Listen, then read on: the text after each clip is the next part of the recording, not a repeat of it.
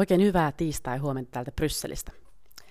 Isoja uutisia eilen Vilnasta. Todella hienoa, että Ruotsi saatiin mukaan Naton jäseneksi todennäköisesti mitä pikimmin. Katsotaan nyt meneekö sitten kesälomien jälkeen ennen kuin tuo konkreettisesti tapahtuu.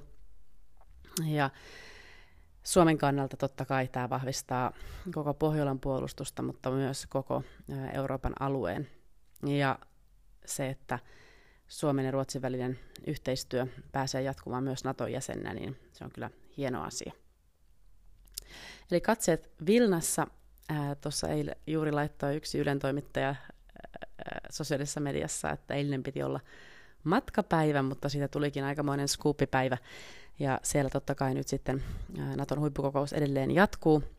Ja Biden tuossa ilmoittikin, että Ukrainaa ei Naton jäseneksi saada ennen kuin sota loppuu.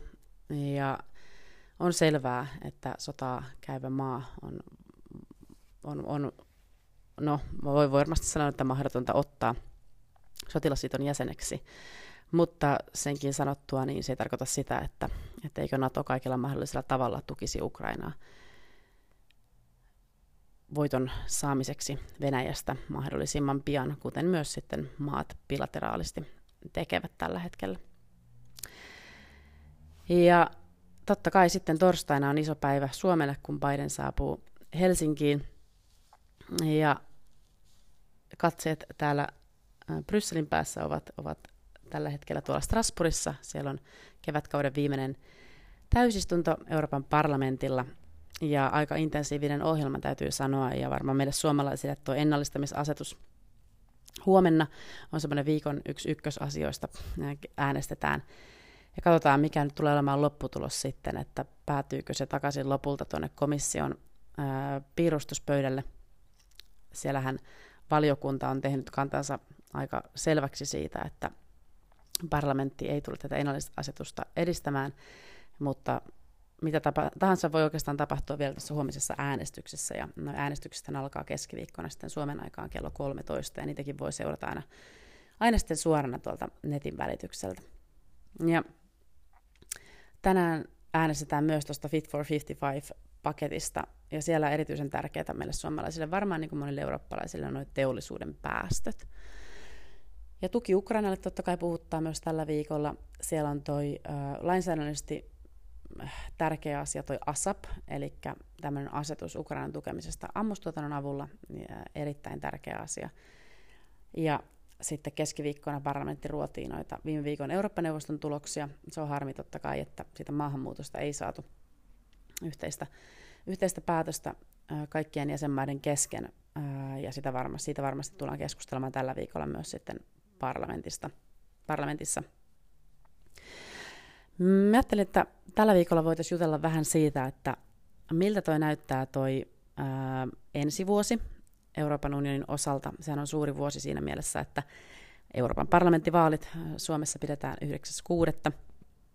Ja ää, täällä Brysselissä jo käy erittäin kuumana käytävä keskustelut siitä, että kuka siirtyy mihinkin ja mikä maa tulee saamaan minkäkin salkun ja mikä puolue. Ja Euroopan parlamenttivaalithan tulee totta kai määrittämään sitten sitä, että kuka on, mikä on suurin puolue ja miten paikkajakoja lähdetään edistämään. Sitten siihen vaikuttaa tietenkin merkittävästi se, että mitä päämiehiä on mistäkin jäsenmaasta, mitä puoluetta he edustavat ää, tuolla neuvoston puolella. Ja sitten pelissä on totta kai paljon arvovaltaa myös edeltäviltä, edeltäviltä poliittisilta vaikuttajilta. Ja onko sitten näin, että Ursula von der Leyen jatkaa vielä seuraavan komission kauteen. Henkilökohtaisesti sanoisin, että se olisi oikeasti järkevää. Siinä olisi jatkumoa. Von der Leyen on luotsannut mielestäni oikein hyvin näiden kriisien läpi Euroopan komissiota aika vaikeassakin tilanteissa. Ja siihen nähen, että hän tulee isommasta EPP-puolueesta, mikä todennäköisesti tulee olemaan iso myös Euroopan parlamenttivaalien jälkeen, mikäli ei jotain todella merkittävää tapahdu. On enemmistö edelleen päämiehissä tuolla neuvoston puolella, niin hänellä on hyvin suuri todennäköisyys siinä tehtävässään jatkaa. Ja EPP on päättänyt lähteä häntä tukemaan tässä tehtävässä. Siellähän totta kai parlamentin puhemies Roberta Metsola olisi myös erinomainen kandidaatti tehtävään, mutta miksi vaihtaa sitten EPP-läistä naista EPP-läiseen naiseen, joka tulee vielä yhdestä pienimmistä jäsenmaista. Ja ja se, että Metsola on hoitanut hienosti tehtävänsä tällä hetkellä, mutta että minkä takia tosiaan sitten EPP lähtisi vaihtamaan, niin, niin ainakaan tällä hetkellä semmoista sitten ei ole näköpiirissä, mutta kenties sitten ää, jossain toisessa vaiheessa. No iso asia on tietenkin se, että Tanskan komissaari, komissio, komission varapuheenjohtaja Vestager on, on kisassa mukana Euroopan investointipankin pääjohtajaksi. Ja se laittaa tietenkin kuviota uusiksi myös sitten tulla komission puolella. Sinne tulee varamies tai nainen hänen tilalleen tähän hakuprosessinkin ajaksi. Mutta hänellä on iso haastaja tuolta Espanjasta, Nadia Calvino, joka on Brysselissä hyvin tunnettu virkamiesvaikuttaja aikaisemmin ja nyt toiminut sitten onnistuneesti kyllä Espanjassa ministerinä. Ja katsotaan nyt sitten, että kumpi näistä naisista, Espanja vai Tanska, tulee saamaan tuon Euroopan investointipankin pääjohtajan paikan. Hyvin todennäköistä on, että se menee naiselle, koska siinä ei naista ole ollut ja siinä on nyt tällä hetkellä saksalainen, saksalainen mies. No tämä käynnistää nyt sitten aika paljon tätä rulettia. Ja voitte vaan kuvitella, että minkälainen kuhina käy erilaisissa kuppiloissa ja kahviloissa ja, ja tuolla puistossa, kun kävelee ihmisten kanssa eri instituutioista ja vaihtelee kuulumisia, niin kyllä tämä on semmoinen ykköspuheenaihe, että kuka tulee siirtymään mihinkin. Ja rightly so, e, se on ihan selvää, että nämä on isoja asioita, kuka on minkäkin salkun haltija. Jos vaikka katsotaan tällä hetkellä tota Ranskan komissaaria Thierry Bretonia, joka on hallinnut tällaista oikein megasalkkua puolustuksesta teollisuuteen ja, ja digiasioista pk-yrityksiin ja avaruuteen, niin, niin kyllähän tämmöinen niin protektionistinen vanhan koulukunnan ranskalaispolitiikko on ollut aika erilainen siinä tehtävässä kuin varmasti moni ää, vaikkapa uus, uudemmista jäsenmaista tuleva ihminen voisi olla. Ja hän on herättänyt hyvin paljon pahaa vertaa, voisi sanoa, tuolla sekä komission sisällä, kollegoittensa keskuudessa, että sitten yritysmaailmassa kotiin päin vetämisestä Ranskaan päin, ja, ja se ei kyllä edistä millään tavalla EUn etuja. Ja sitten hänen viestintätyylinsä on ollut hyvin sellainen, että hän tulee ulos, vaikka, vaikka ei ole yhdessä sovittu, että hän tulisi jonkun asian kanssa ulos. Ja Nämä on, se on selvää. Aina kun poliitikko päätyy tiettyyn paikkaan, niin hän haluaa jättää siihen kädenjälkensä, mutta varsinkin niin komissiossa, jonka pitäisi olla tämmöinen virkamieskunnan ää, tota niin, niin, tai kollegion virkamieskunnan johto, johtoporukka, niin, niin siinä pitää ottaa huomioon kyllä se, että edistetään ennen kaikkea EU-asioita, vaikka jokainen meistä jostain, päin, jostain jäsenmaasta tuleekin. Mutta katsotaan nyt sitten, että mitä, mitä Macron tekee. Thierry Breton oli hänen valintansa, ja, mutta siellä hän on hyvin onnistunut valtiovarainministeri Bruno Le Maire, no kuka, on, kuka voi sanoa, että on, on, minun mielestäni hän ei ole ollut huono tehtävässään. Hän edustaa Renew Europea, eli tätä ALDE-ryhmää, mihin keskusta Suomesta kuuluu. Ja, ja katsotaan, mitä Macron tekee, että lähteekö hän vaihtamaan sitten komissaaria seuraavaan kauteen ja minkälaista salkkua hän lähtee tavoittelemaan. Breton on tuolla jo julistanut, että hän haluaa kilpailukomissaarin salkun. No itse sanoin tuossa tämän viikon nykypäivän haastattelussa, että mun mielestä tosi, olisi tosi hienoa, jos Suomi lähtisi tavoittelemaan kilpailukomissaarin salkkua. Sehän on erittäin painava salkku komissiossa. Ja se, että siihen tulisi ranskalainen äh, haltija, niin ei, ei kyllä ole millään tavalla hyvä asia Euroopan kilpailukyvylle ja, ja markkina-avoimuudelle mielestäni. Eli, eli kyllä sanoisin, että siinä on yksi sellainen paikka, mitä Suomi voisi lähteä tavoittelemaan. Toiveissa on, että totta kai Alexander Stubb tähän, tähän tehtävään lähtisi. Varmaan tässä sanoa ihan, ihan hyvin ääneen sen. Olisi hienoa saada niin kuin, vaikuttava eurooppalainen poliitikko, joka oikeasti tuntee tavat ja ihmiset Brysselissä ja, ja tietää, miten politiikkaa täällä tehdään, tehdään niin, niin tuon, tuohon tehtävään. Mutta pitkä matka sinne, pitkä matka sinne Euroopan parlamentin vaalien jälkeen ja, ja silloin kun tämä kokonaispaletti lähtee pyörimään, niin siellä on sitten erittäin paljon merkitystä sillä, että totta kai mistä jäsenmaasta tulee, mitä sukupuolta on. Von der Leyenhan viimeksi pyysi kaikilta jäsenmailta sekä nais- että mieskandidaatin, varmasti myös näin tällä kertaa. Ja yleensä viimeisinä, viimeisinä vuosikymmenenä sitten kollegiosta, eli komissaareista puolet on ollut miehiä, puolet naisia. Sitten siellä katsotaan sitä, että miten Euroopan parlamentin vaalien jälkeen ää, suurin puolue valitsee totta kai komission puheenjohtajan paikan yleensäkin. No sitten parlamentin puheenjohtajuus on, on jaettu nytten demarit kaksi vuotta ja, ja sitten EPP kaksi vuotta. Katsotaan, mikä tulee olemaan vaalien tulosta, tehdäänkö jälleen näin. Ulkosuudenhallinto on ollut hyvin pitkälle demareitten käsissä johtuen siitä, että nämä niin kuin korkeamman tason tehtävät on mennyt EPPlle. Ja sitten toi Renew Group, eli ALDE, niin mihin keskusta tosiaan kuuluu, niin, niin Macronin vetämänä on sitten tietenkin saanut sinne myös, myös hyville paikoille ihmisiä, ja katsotaan, että kenelle tuo neuvosto nyt sitten Charles Michelin, eli Belgian, Belgian jälkeen menee. Mutta toiveissa toki olisi, että sielläkin nähtäisiin hyvää yhteistyötä tulevalla kaudella komission puheenjohtajan kanssa. Tällä kaudella tämä meni vähän tuolileikiksi. Ja se, että kenties myös naista sitten sille paikalle voitaisiin havitella. Mutta ehkä miksi tämän, tällä viikolla nostin tämän teemaksi on se, että nyt kun Stoltenbergia pyydettiin jatkamaan edelleen tuossa Naton johdossa vuoden verran, niin valitettavasti tästä tulee nyt sitten kiinteä osa tätä EU-nimityspakettia tästä Naton pääsihteerin paikasta. Jenkit tätä ei olisi toivoneet, mutta he nyt sitten kuitenkin päätyivät siihen, että tätä paikkaa, tämä paikka vielä vuodella siirretään, siirretään eteenpäin. Ja siihen hän on haviteltu nyt sitten siihenkin tehtävään naista, naista seuraajaksi Stoltenbergille. Siellä on väläytelty jossain vaiheessa von der Leyenia, mutta, mutta jenkit kyllä torppasi sen, että Saksa, Saksa ei sitä paikkaa saisi. Ja on selvää, että venkit on ollut pettyneitä Saksan puolustuspolitiikkaan pitkän aikaa ja heidän puolustusbudjettiinsa. Ja siitäkin syystä niin ehkä ei, ei saksalainen pääsihteeri ole siihen paikkaan paras mahdollinen. Harmi, että itse olisin kyllä liputtanut tuon brittien brittien puolustusministerin puolesta, mutta hän itse ilmoitti, että tähän tehtävään ei ole lähdössä ainakaan nyt. Britit olisi mun luonteva, luonteva saamaan ton, ton paikan. Mun mielestä se tiivistäisi yhteistyötä sekä niin kuin Naton, Naton ja Jenkkien kanssa, mutta myös sitten olisi hyvä, että saataisiin tällaista sillanrakennusta myös EUn suuntaan, koska niin kuin Teikas on puhuttu monena tiistaina, niin niin tämä EU-puolustusyhteistyö on tarkoitus tukea kaikella tavalla tätä sotilasliiton toimintaa. Ja, ja mun mielestä olisi hyvä, että siinä olisi tiiviit välit sitten Britannian ja EUn välillä. Mutta katsotaan nyt sitten, tässä on vielä pitkä aika poliittisesti seuraavaan 2024 syksyyn, että minkälaisia ratkaisuja sieltä tulee. Mutta nostan tähän keskusteluun itse ehkä semmoisen nimen, mikä ei ole pyörinyt missään, on toi Kroatian Kolinda Grabar Kitarovic, joka on siis Kroatian entinen presidentti. Jos katsoo hänen CVtään, hän on toiminut ö, niin kuin, ministerin tehtävässä. Hän on, hän on hyvin eurooppalainen ö, ja nainen, entinen presidentti, ö, tulee pienemmästä jäsenmaasta. Ei välttämättä huono. Ö, ei semmoinen, mikä pyörii paljon nimitysuutisissa tällä hetkellä, mutta tiedän, että kroatialaiset loppaa tätä nimeä aktiivisesti ja siksi ajattelin, että nostan sen, nostan sen tässä esiin. Mutta sitten noin baltit on kyllä valitettavasti aika ulkona tästä.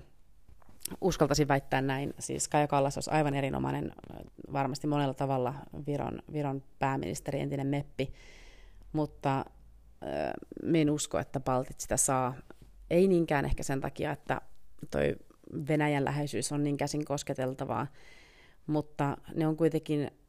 Äh, osa Baltin maista on vähän sellaisia, että ne huutaa sutta silloinkin, kun sitä sutta ei pitäisi huutaa. Ei kylläkään ehkä Viro niin paljon, liettua mitä suuremmassa määrin.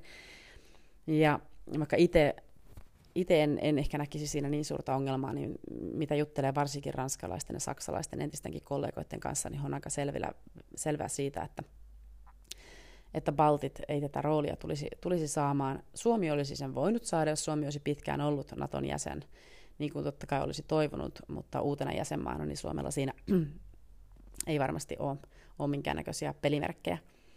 Sitten siellä on näitä entisiä komissaareja, niin kuin Demareitten Mogherini Italiasta, mutta ehkä tässä kohtaa niin voisi myös nähdä niin, että välttämättä demarit ei tätä paikkaa, paikkaa saisi. No, katsotaan, mutta tällaisia nimiä ehkä voisi, voisi heittää, heittää tähän kisaan mukaan.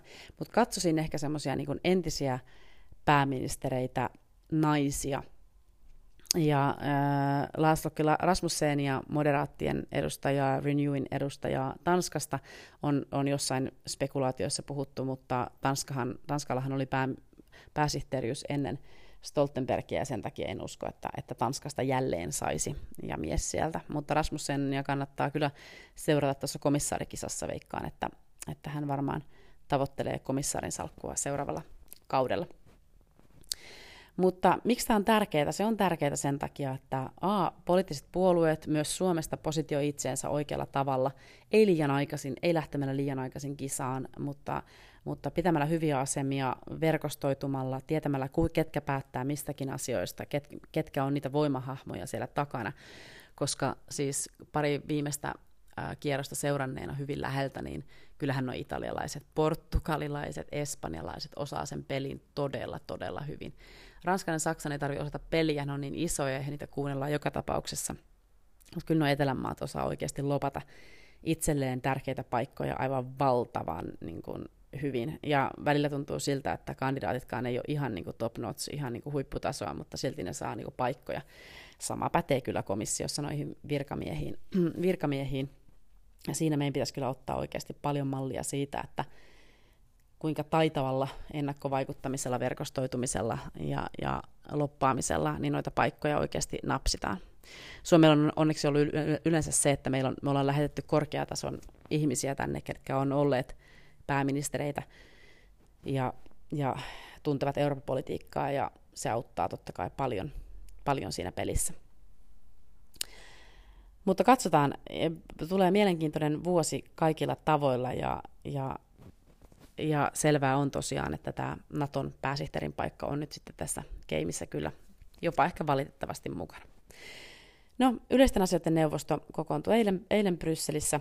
Siellä oli Espanjan puhe, puheenjohtajakauden painopisteitä, niistä puhuttiinkin teidän kanssa jo viime viikolla. Käy kuuntelemassa viime viikon podcast, jos, jos noin kiinnostaa.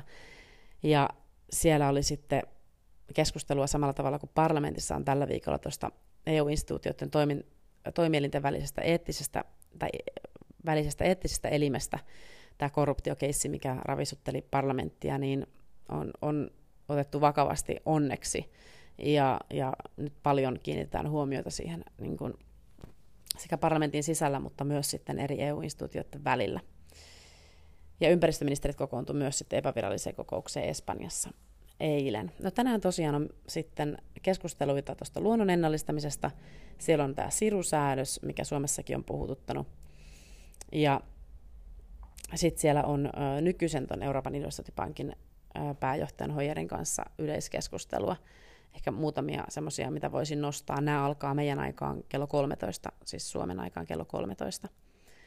Ja sitten siellä on komission kanssa kyselytunti tuosta EU-Afrikka-strategiasta – Tämähän on tämä uusi konsepti, mitä teidän kanssa on mainittu muutamana tiistaina, että siellä on komissaari, keneltä sitten kuka aiheesta vastaa, ja häneltä sitten parlamentaarikot voi kysellä vapaasti kysymyksiä. Olkoonkin, että kun on katsonut näitä kyselytuntia, niin se on ollut kyllä säälittävää parlamentin puolelta, että siellä on ollut vain muutamia meppejä paikalla. Että jos tämmöistä niin vuoropuhelua halutaan, niin sitten olisi kyllä hyvä osoittaa myös kiinnostusta sitä kohtaan. Ja siellä on sitten pari äänestystä. Toi noita uusia rakennustuotteita koskeva asetus, mitä tiedän, että muutamat teistä seuraa. Ja sitten on tuo EUn ja Japanin lentoliikennesopimus, mikä on toki tärkeä. Ja sitten tuo Moldovan tuotteiden kaupan väliaikainen vapauttaminen, erittäin järkevää politiikkaa.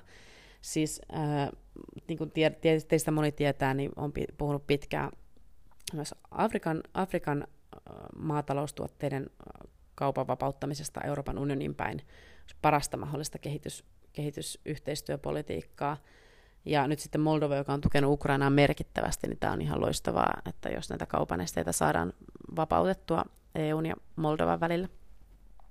Ja komissiolta tulee sitten tänään toi liikenteen viherryttämispaketti. Ihan mielenkiintoista nähdä, että mitä sieltä tulee ulos. Ja sitten tuo aloite noista virtuaalimaailmoista, eli tämä on nyt sitä paljon puhuttua metaversumia, ja tiedän, että entisestä työstäni, että komissio on, on nyt sitten draftannut tätä tätä ja katsoa, että onko se semmoinen, mihin tarvitaan lisää säätelyä, vai onko nämä nykyiset digilainsäädännöt, mitä nyt sitten EUlla on, mitä on, on kyllä voimakkaasti kritisoinut, niin onko ne sitten sellaisia, mitkä taipuu myös tuohon virtuaalimaailman säätelyyn, että siellä varmaan niin kuin yksityisyyden suojaa, dataa koskevat asetukset on, on semmoisia isoimpia asioita, mitä, mitä, siinä, mitä siinä pitää ottaa huomioon. Ja ää, neuvostossa on sitten toi energiaministeriöiden epävirallinen, epävirallinen kokous. Keskiviikkona sitten on tosiaan ää, kello 13 kannattaa katsoa keskusteluja ja, ja sitten äänestyksiä Suomen aikaan. Ää, siellä on johtopäätöksiä tuosta tuosta tota, niin, Ukrainan tilanteesta, mistä Eurooppa-neuvosto keskusteli viime viikolla maahanmuutosta, pien- ja keskisuurten yritysten tilanteesta ja sitten noista parlamentin uusista säännöistä, säännöistä avoimuudesta korruptiovastaisessa torjunnassa. Ja siellä sitten äänestetäänkin tuosta EUn uudesta eettisen eli, elimen perustamisesta. Ja ennallistamisasennutus on, on varmasti tosiaan se, mikä on se ykkösaihe sitten, aihe sitten tässä keskiviikon äänestyksessä. Ja torstaina vielä jatkuu täysistunto. Siellä on tämmöinen, puhutaan globaalista, tulee hieno sana, konvergenssista genera- generatiivisen teko, generatiivisessa tekoälyssä. Summa summarum idea siis se, että, että otettaisiin globaalisti kantaa tuohon tekoälyn kehittymiseen ja, ja niihin haasteisiin, mitä siihen mahdollisesti liittyy. Ja sitten torstaina euroryhmä kokoontuu, siellä on tärkeä kokous, siellä on tota, euroalueen finanssipolitiikkaa ja varsinkin tota elpymisvälinettä ja miten nyt sitten eri maissa on, on elpyminen lähtenyt, lähtenyt käyntiin, mutta ennen kaikkea myös sitä, että koska EU tukee elpymisvälineen kautta monien maiden, monien maiden taloutta, niin, niin mitkä edellytykset ää, on ollut sitten käyttää tätä tukea niin kuin mahdollisimman tuottavasti ja hyvin, ja sitten se, että miten, mitkä on ne seuraavat stepit eteenpäin. Ja sitten nämä taloussäännöt ja niiden uudistaminen, niin miten sitten tällaisia neljävuotissuunnitelmia, mille maille niitä tehdään tällä hetkellä ja, ja mitkä on edellytykset sitten, että euroaluetta pystytään vahvistamaan kaikkiaan kansallisen politiikan kautta. Ja sitten siellä on pääoma- ja rahoitusmarkkinoiden tulevaisuus, digitaalinen euro muun muassa aiheena. Ja EU-Japanin huippukokous alkaa myös torstaina, ja sosiaaliministerillä on sitten epävirallinen kokous. Mutta tällaisia aiheita tähän viikkoon. Katsotaan, miten tämä ruletti tässä pyörähtää ja varmaan teidän kanssakin palataan aiheeseen. Ja ei muuta kuin oikein mukavaa viikkoa täältä Brysselistä ja palataan ensi tiistaina. Moikka moi!